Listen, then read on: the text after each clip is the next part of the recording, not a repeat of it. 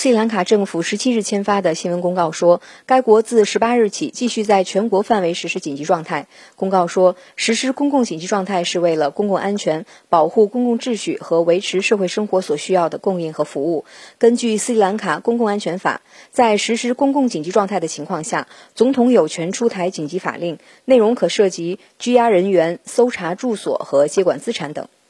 斯里兰卡首都科伦坡九日起接连出现抗议活动，多处政府机构受到冲击。在同日下午举行的紧急政党会议上，多数政党领导人要求总统和总理立即辞职，并尽快组建各党派参与的临时政府。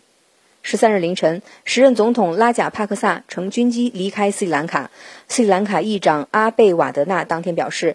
阿贾帕克萨已通知他，总理维克拉马辛哈将根据宪法规定行使总统职权。同日，维克拉马辛哈宣布在全国实施紧急状态。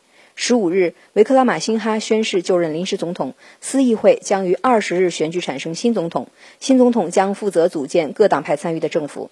新华社记者郭新慧，斯里兰卡科伦坡报道。